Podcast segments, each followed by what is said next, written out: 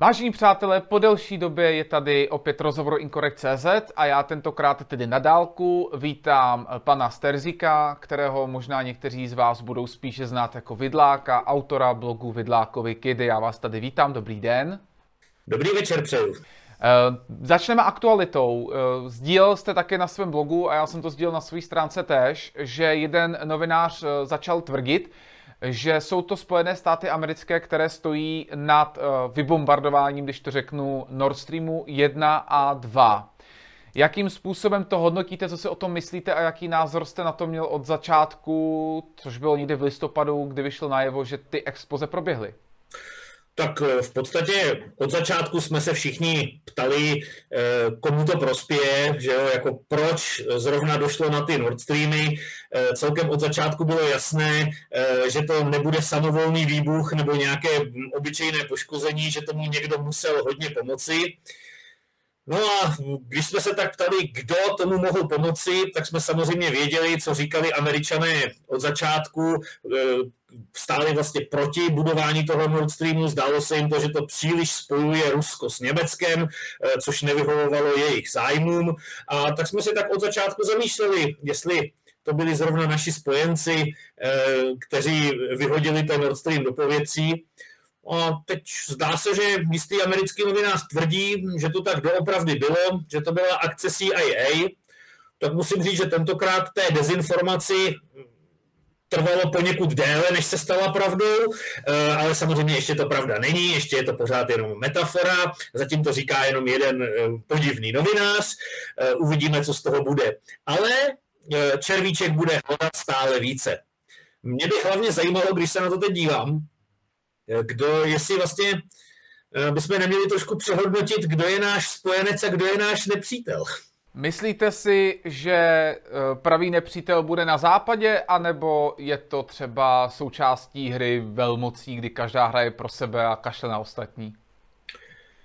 Eh, v poslední době začíná mít pocit, že pro malý národ a malý stát uprostřed Evropy eh, v podstatě jsou pomaloučku už nepřátelé úplně všichni, protože samozřejmě kdo by na nás bral ohled, pro každého jsme jenom nějakým způsobem zájmové území, a čím déle se dívám na celou tu válku na Ukrajině a vůbec na události, které se dějí kolem nás, eh, tak tím víc mám pocit, že jsme se opravdu řádně zapletli eh, do velké hry velkých velmocí, které z pravidla v takových chvílích moc neberou ohled na to, co se děje s malými pod jejich nohama. Budeme pokračovat další aktualitou. Eh, tou aktualitou je ohlášená demonstrace, která mi několikrát přistála včera v e-mailech. Začala se opět docela úspěšně šířit.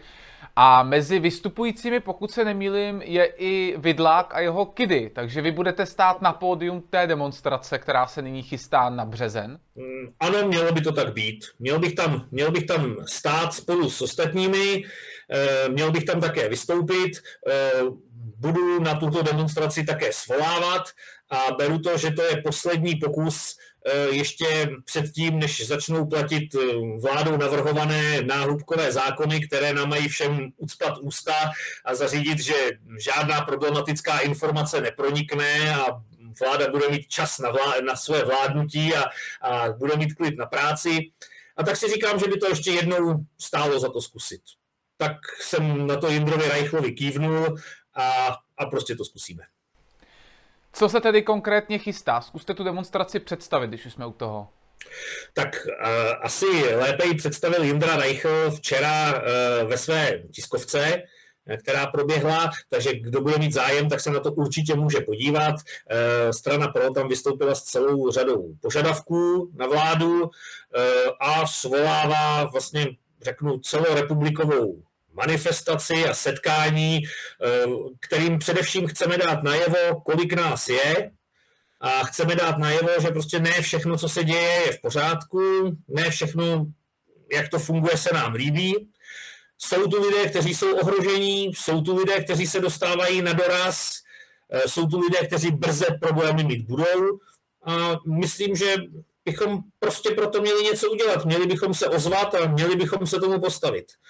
Mm, Jindra Reichl se uvolil, že to svolá. Řekl bych, že v téhle chvíli u nás neexistuje povolanější osoba, která by to takhle mohla udělat a mohla by to doopravdy dokázat. A tak mu držím palce, aby se mu to podařilo.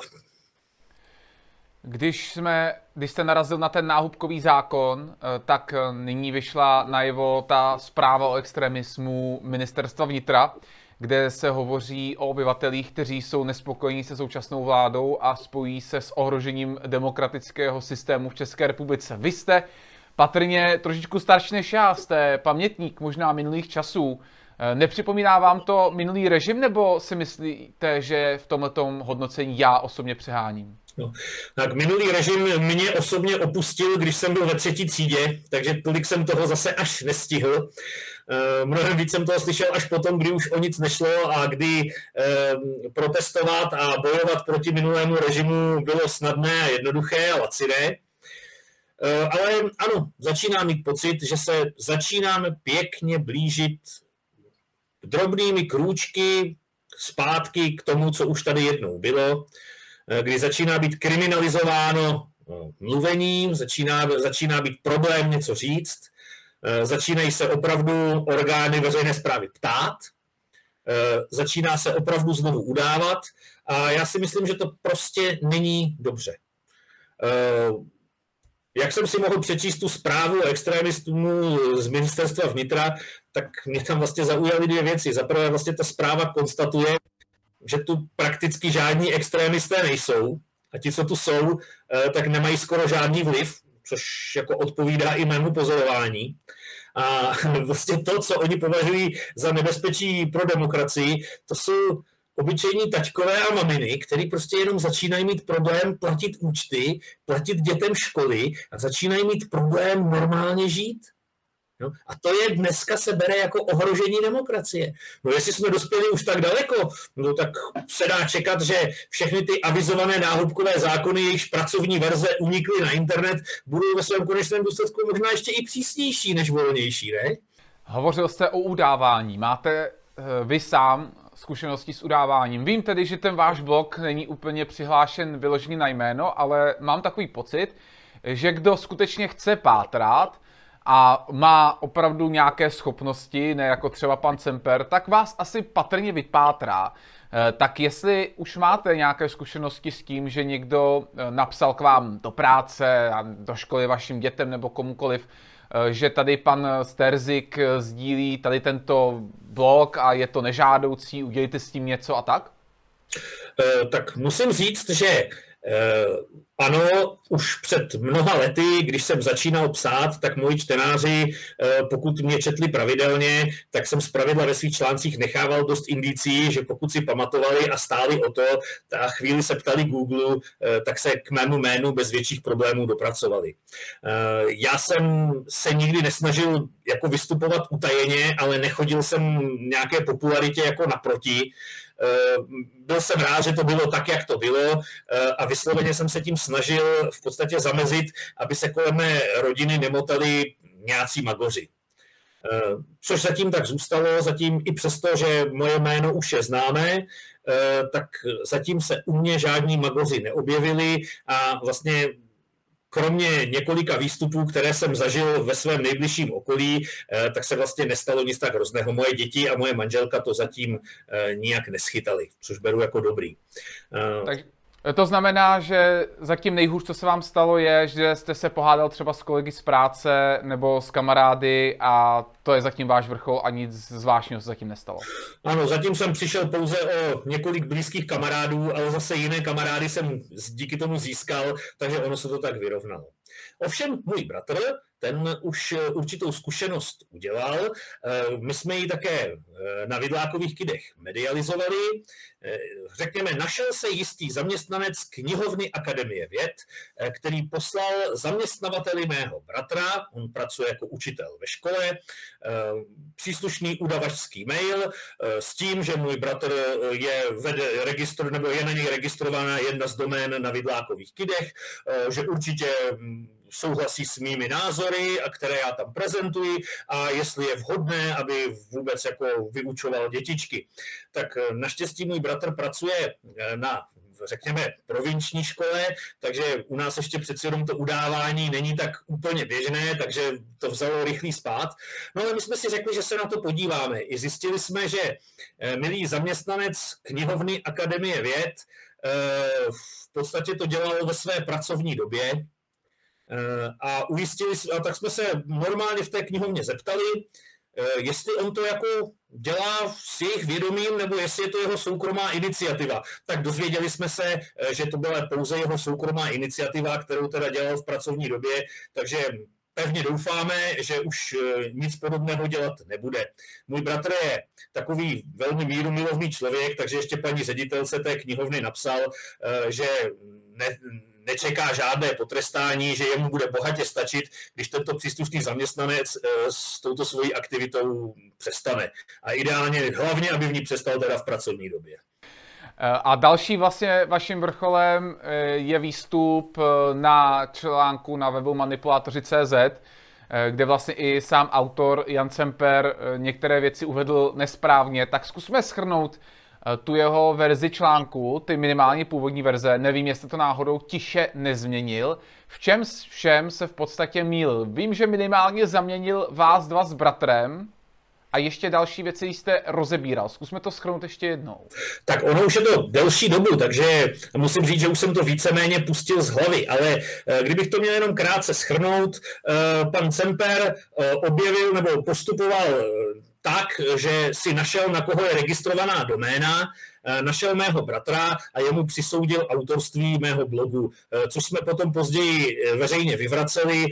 Autorem prakticky všech článků blogu jsem já, osobně eh, a můj bratr mi dělá pouze technickou podporu. Ehm, tuším, že za těch pět let, co píšu, eh, tak se bratr přidal asi z pěti články, eh, které jsou tedy všem pro běžného čtenáře spíše nestravitelné, neb můj bratr píše hodně vědecky.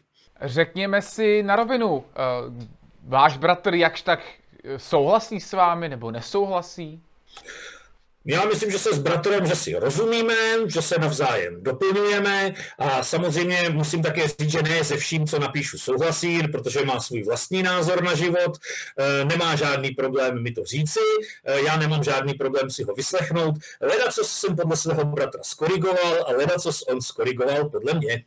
Eh, musíme ještě dodat, že vy, ty, vy ten blog, ty Vidlákovi Kidy, nepíšete čistě o politice, věnujete se tam i v podstatě svému povolání, pokud se nemýlim, které je eh, v zemědělském sektoru. Ano. Máte na toto téma i knihu. Vidlákovi kdy o zemědělství. Schrňte nám, prosím, o čem je a jestli by si ji třeba měl přečíst i člověk, který se třeba zajímá o politiku, si tam vůbec nějaká politika je.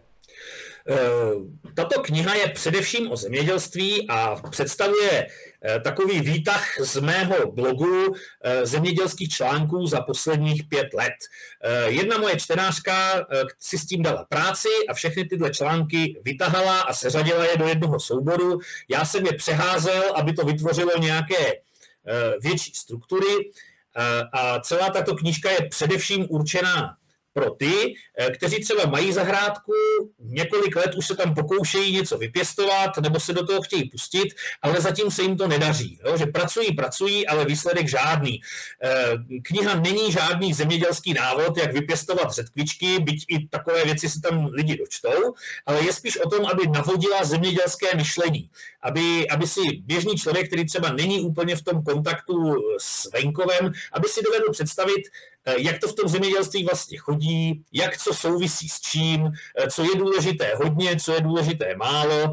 Eh, a kdo si to přečte, tak doufám, že ho to bude inspirovat k tomu, nebo respektive poté, co dočte knihu, že vysloveně pocítí chuť vzít do ruky rýč a do něčeho se pustit. Zajímavé. Jako zemědělec byste nám ale mohl vlastně vyprávět něco i o tom, Eh, jak eh, se k zemědělství chová momentálně například vláda či Brusel, i politicky to vzít? Vím, že to v knize není, ale co byste řekl třeba tomu mediálně probíranému nedávno omezování hloubky orby, například při, tuším, sázení některých plodin, myslím, že se to týkalo chmele? Uh, já zrovna, když se budeme bavit o orbě, tak já na orbu nedám dopustit, podle mě, kdysi se ministerstvo zemědělství jmenovalo ministerstvo Orby. To mělo svůj důvod. Orba je podle mě základem zemědělství a úplně všeho. Svým způsobem Orba všechno řeší, Orba všecko zařizuje, no ale samozřejmě začíná se od ní upouštět, protože jenom tak naprázdno otáčet na poli substrátem, který už vlastně dávno není půdou, protože ta půda je vydojená a v podstatě už je to jenom taková směs jílu a písku, eh, kdy se do té půdy nijak nevrací žádné živiny, nezaorává se hnůj, no tak v té chvíli jako ta orba Nechci říct, že ztrácí smysl, ono by bylo zapotřebí to dělat, ale nemá smysl ji dělat tehdy, když na to nenavazují všechny ty další kroky, které by zemědělec udělat měl.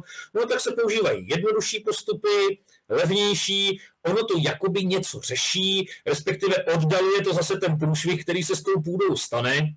Já osobně třeba tvrdím, že ten zvýšený, to zvýšené množství CO2 v atmosféře není ani tak dáno tím, že jako lidstvo něco pálíme ale je to dáno tím, že jsme v podstatě dokázali za poslední půl století opravdu vydojit půdu prakticky na celé planetě. Jo? Na planetě v podstatě už dneska téměř nikde není opravdu kvalitní půda a veškerý ten uhlík, který se v ní za ty statisíce a miliony let nahromadil, tak ten jsme zužitkovali v rostlinách, teď už tam není a to je právě to, co je v té atmosféře navíc, co tam běžně, co tam běžně nebývalo. Dá se proti tomu něco dělat? Nebo je řešení ten Green Deal, což teda asi nepředpokládám, že budete úplně nadšeně souhlasit, ale co jiného s tím tedy dělat? Hmm.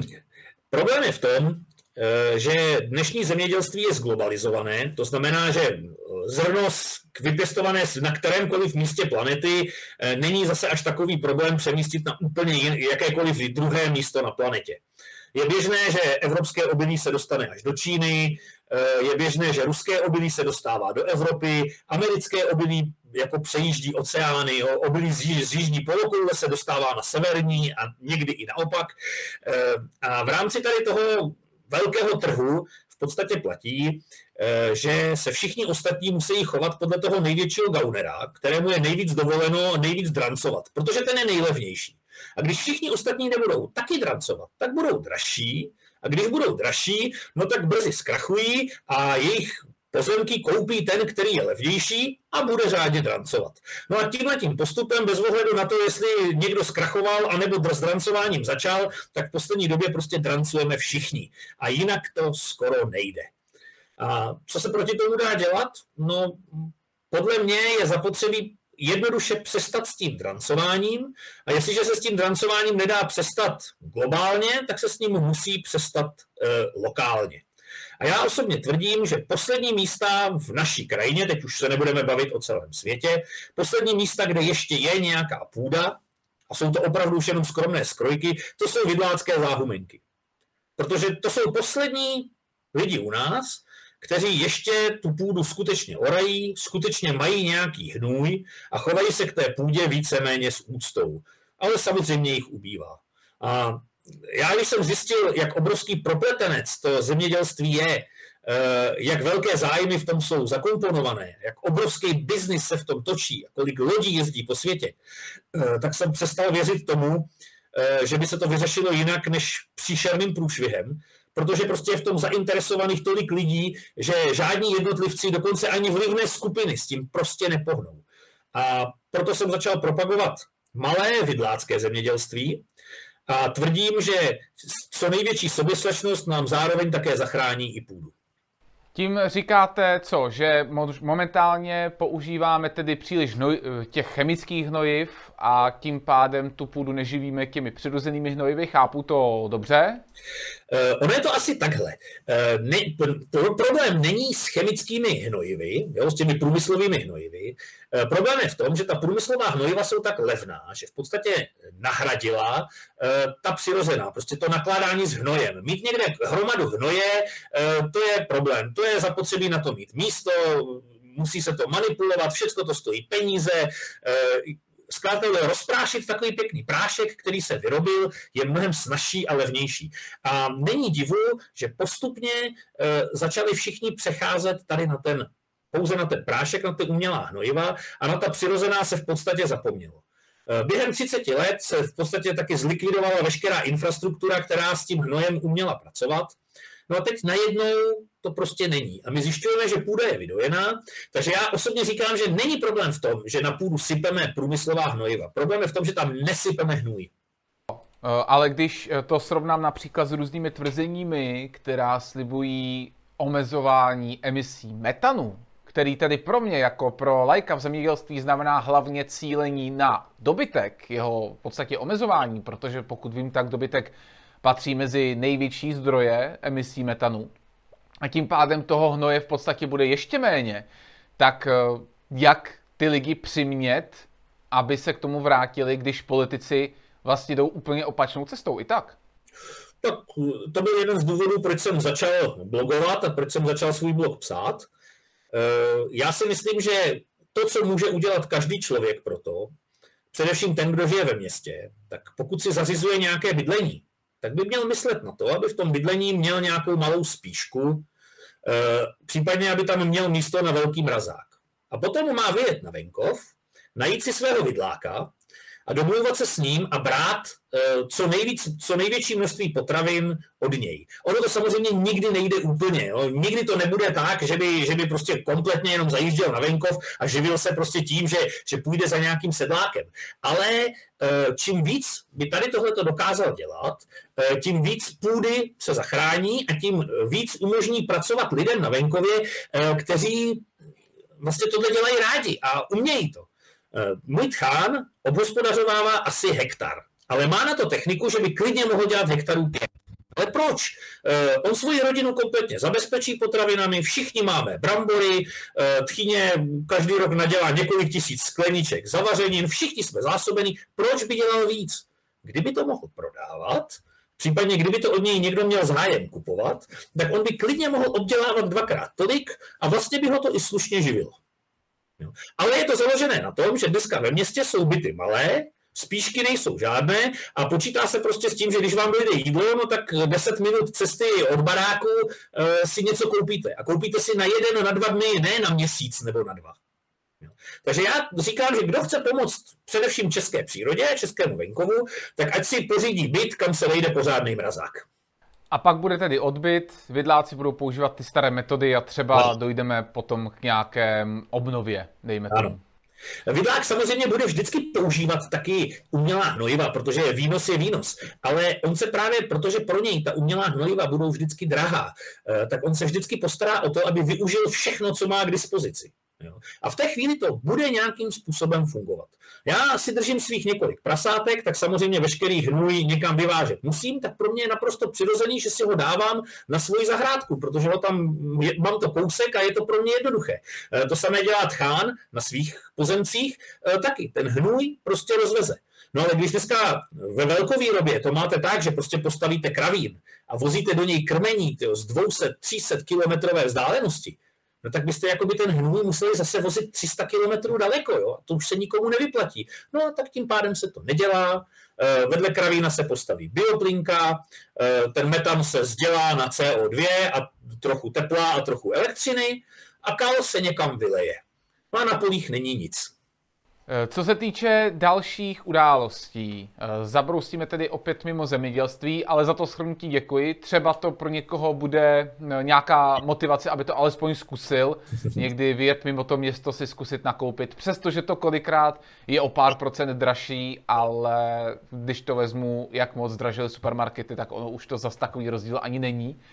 Eh, podíváme se eh, na téma ukrajinsko-ruské války, protože toho se také vlastně zabýváte dost, nebo to, tím se také zabýváte dost. Ano, já mám na Ukrajině příbuzné eh, a mám tam velkou rodinu, takže ona se rozprchla do takového celého toho postsovětského prostoru, takže mám zprávy jak z Ukrajiny, tak z Ruska i z těch ostatních postsovětských zemí.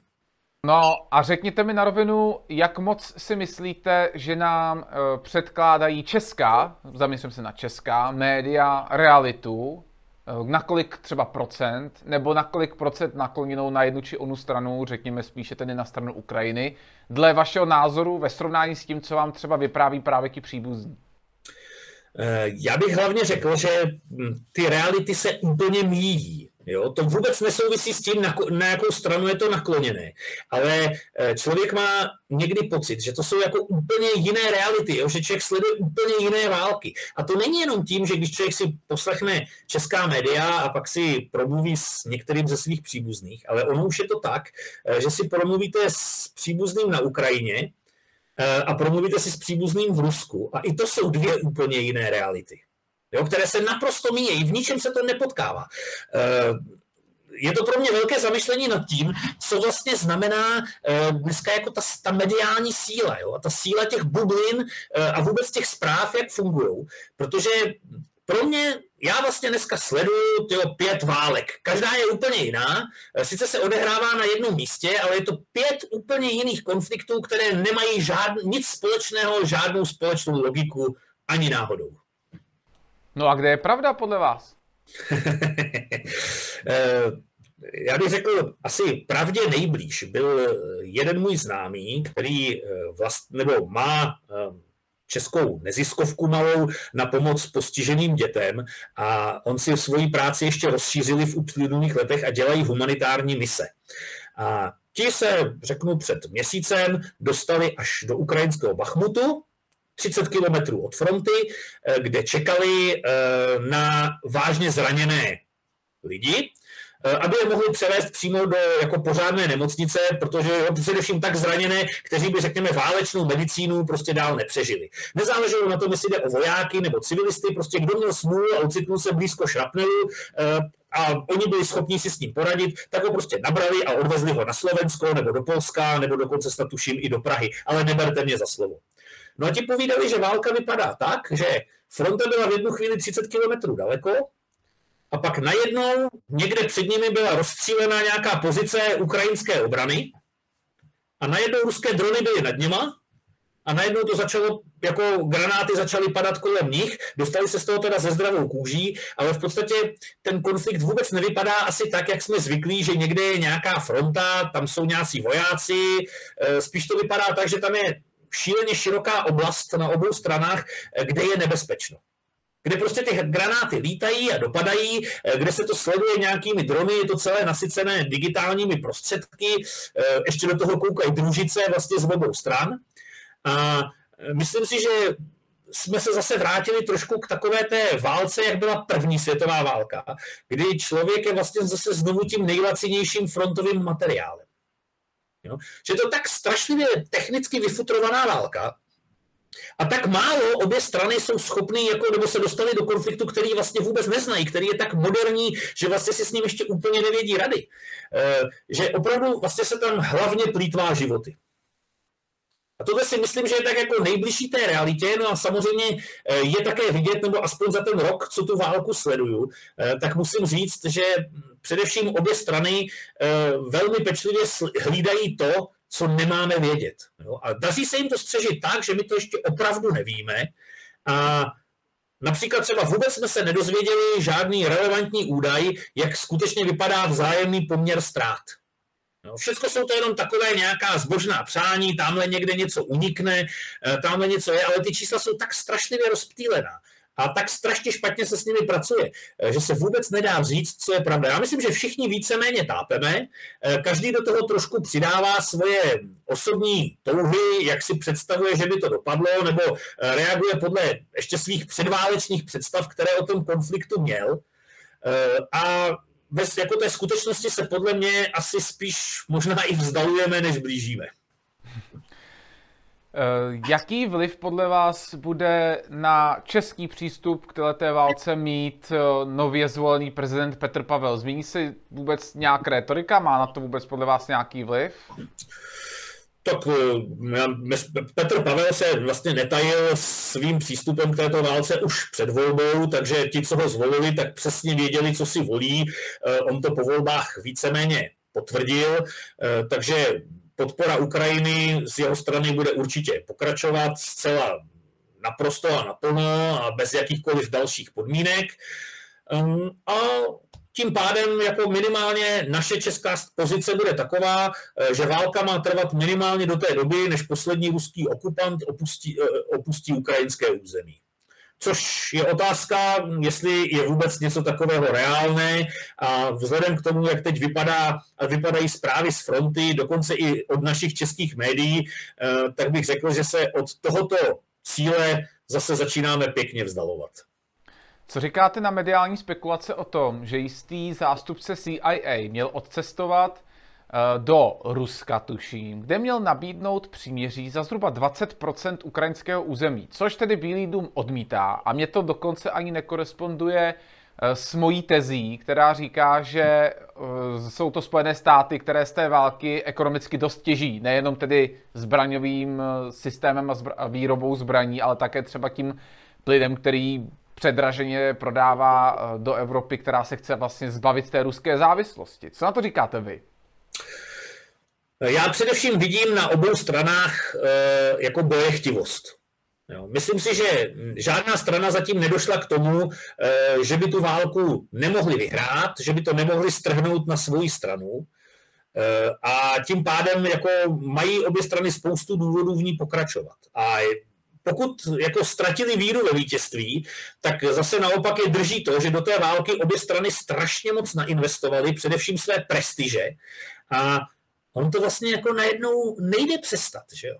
Jo, jako jak, jak máte přestat s tou válkou, jako teďko uh, Joe Biden jako americký prezident teď vystoupí a řekne, hele, tak jako jsme se spletli, no, tak to Rusko se nedá porazit, tak jako tak dobře, tak to končíme, nemá to cenu, Poláci, tak rychle tam zaberte něco ze západu, ať z té Ukrajiny něco zbyde a Rusko toho vezme až k Dněpru anebo jako přijde Vladimír Putin a řekne, ty ale já jsem je chtěl převálcovat, prostě ta Ukrajina eh, je pro nás bezpečnostní hrozba, ale nějak jsem to podcenil a mm, oni se brání pomocí na to nějak moc dobře, takže toho necháme a vrátíme to zpátky. To jako podle mě nejde jo, úplně.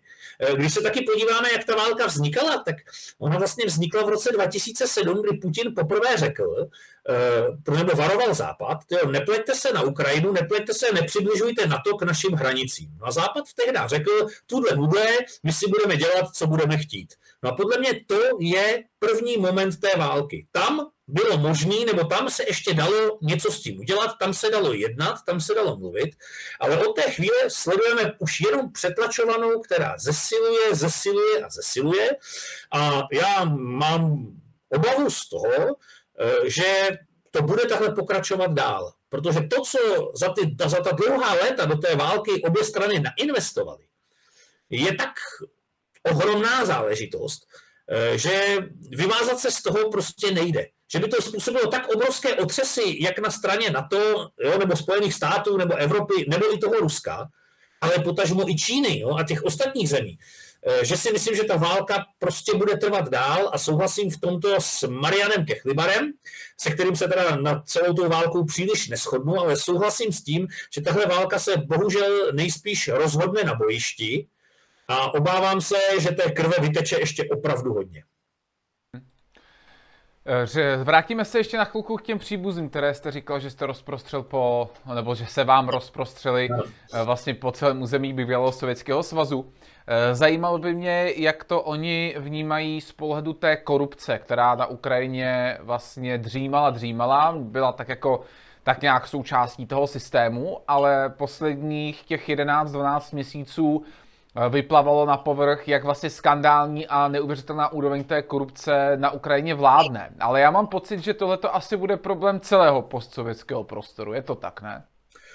Eh, já myslím, že moje příbuzenstvo zrovna tohleto jako v rámci těchto problémů neřeší. Jo, že jednak se o tom moc nedozvědí, eh, jednak ta cenzura médií a vůbec cenzura toho, co se smí a nesmí říkat, je v zemi, která opravdu, jako kde, se, kde se válčí, tak je úplně na jiné úrovni než tady. Eh, takže tohle opravdu není něco, co by řešili. Eh, mnohem víc bych řekl, že je tam přítomný ten ukrajinský nacionalismus, který tam roli hraje.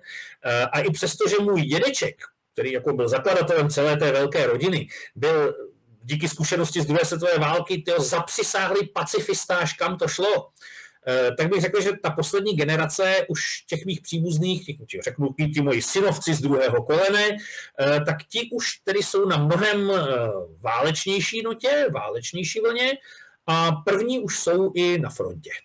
No a řekněte mi, co si myslíte právě o tom nacionalismu ukrajinském. Já ho na jednu stranu považuji za použitelný na naší politické scéně, protože si představím, že by takhle vlastně nacionálně zaměřená země, která má opravdu spoustu obyvatel, velmi, dejme tomu, pravicově smýšlejících a národně pravicově smýšlejících, vstoupila do Evropské unie, což se patrně nestane, ale kdyby, tak by v podstatě mohla rozbořit celou tu politiku sílou zhruba 35 milionů obyvatel, což je skoro síla Polska. V polském, stand, s Polskem v tandemu by mohla vzniknout vlastně obrovská síla, která by směřovala Ukrajinu jinam. Ale já se naopak myslím, že když skončí válka Ukrajiny a Ruska, a to jak skončí jakkoliv, to je jedno, ale jednalo by se o nějakém vstupu Ukrajiny, po případě pokud by tedy Ukrajina zůstala celistvá do Evropské unie, eh, tak eh, podle toho, co jsem vysledoval, mezi těmi pravicovými extremisty, kteří tam jsou,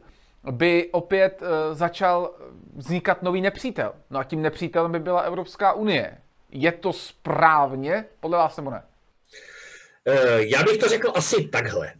Uh, ten ukrajinský nacionalismus se prostě hodil a hodil se, protože bylo zapotřebí, řekněme, šturmovat proti Rusku a bylo zapotřebí ten národ na tuhletu chmurnou budoucnost nějak připravit a tak prostě vzývali démony, až se jim ten démon dokonale probudil.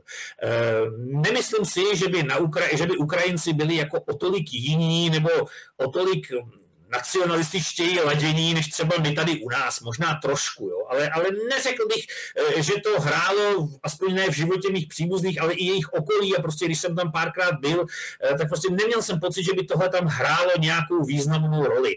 Eh, v době, kdy jsem tam jezdíval, jsem neviděl, že by byla Ukrajina obsypaná jejich vlajkami. Jo? To bych řekl, že třeba v Dánsku je vlajek u baráčků podstatně víc než, než na celé Ukrajině, nebo alespoň takhle to bylo. Jo?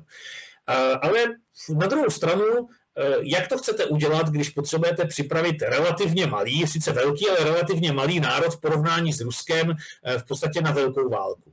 No tak, tak začnete posilovat tohohle ducha, ono to celkem funguje, eh, podařilo se jim to, no až se z toho může probudit něco, co si myslím, že se jim tam teďko probudilo a z čeho ještě bude opravdu celou Evropu i Ukrajinu i Rusko řádně bolet hlava. A to je co? To je nějaká skupina vlastně... Stepan hodně... Bandera. Jasně, opravdu jako extrémně smýšlejících lidí, kteří budou dělat problémy, ať to dopadne jakkoliv. Uh, ono to vypadá, že ti největší drsňáci samozřejmě mají asi největší šanci přežít, uh, takže troufám si tvrdit, že uh, v první linii neumírají především uh, takoví ti opravdu nacionalističtí drsňáci z praporu Kraken nebo uh, praporu Azov, ale umírají chudáci odvedenci kluci, který jako výcviku moc nepobrali, nebo už jsou ve vyšším věku a ti to schytají. A především tady tihleti největší bíci, největší drsňáci, no tak ti zůstanou. No a když zůstanou, tak budou pak rozhodovat. Obvykle říkám, že ne na všechno se já osobně zvládnu zeptat. A možná třeba existuje něco, co byste vy chtěl zkázat těm lidem, kteří se na ten rozhovor budou dívat a třeba jste o tom psal, třeba ne. Jestli existuje něco, na co vás nikdo nezeptal a rád byste na to odpověděl sám o sebe, tak uh, sám od sebe, tak nyní vlastně máte tu příležitost. na co se mě nikdo nikdy nezeptal? No, eh, na co se mě nikdo při rozhovoru nezeptal, tak nezeptal se mě na moji manželku, jak eh, ona to zvládá se mnou, tak v podstatě já bych jí asi chtěl touhle cestou poděkovat, protože je velice tolerantní a v tom, co se dneska takovém tom blogerském a mediálním prostoru děje a co je všechno možné, tak eh, ona je opravdu úplná světice s tím, že vlastně je schopná to tolerovat, je schopná mě v tom i podporovat eh, a zároveň je schopná zůstat tak nějak normální a nezbláznit se z toho. Takže Janí, já ti moc děkuju, že jsi moje žena a eh, že jsi, že jsi stála při mě a že nade mnou držíš svoji ruku. Děkuju moc. Výborně, takže máme důvod, aby si to aspoň vaše manželka celé poslechla minimálně až do konce. Eh, já vám, pane Vidlák, děkuji za váš čas a zase někde na viděnou minimálně toho 11. 3. 11.3. určitě budu na demonstraci, doufám, že mě uslyšíte i z pódia, ale každopádně, ať to dopadne jakkoliv, budu pod pódiem a rád se potkám se všemi příznivci, kteří se se mnou budou chtít vidět. Já vám děkuji za váš čas. Děkuji, nashledanou. Taky děkuji, hezký večer. A vám, přátelé, děkuji za pozornost. Pokud se vám tento rozhovor líbil, nezapomeňte ho sdílet svým přátelům, a se třeba dozvědí něco zajímavého, například i o té demonstraci. Dále budu rád za odběr webu Incorrect.cz e-mailem, protože tak se dostanete k premiéře každého nového videa z mojí tvorby. A to nejenom rozhovoru, ale třeba i politicky nekorektní zpráv. Sdílejte a třeba také finančně podporujte. Děkuji všem, kteří tak již činí.